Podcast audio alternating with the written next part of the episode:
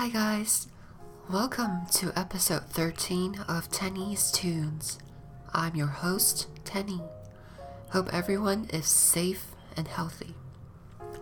Inspiration Back in high school, I volunteered at a local senior center and played piano music for the residents there.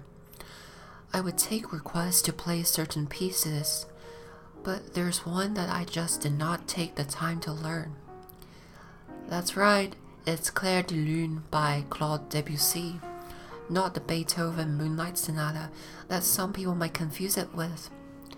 Even my good friends in college tell me, you know, Tenny, you really should know how to play this one. Well, quarantine time means piano time for me. Creation. It took a lot of tries to nail this one.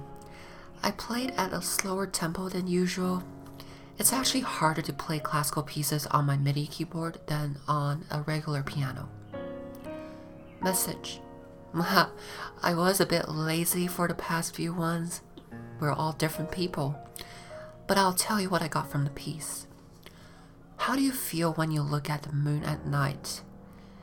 Do you prefer a crescent, a gibbous, a new moon, or a full moon?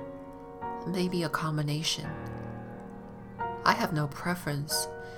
To me, the moon is as fickle and elusive as it can be, but it still abides by the pattern of the moon phases every month.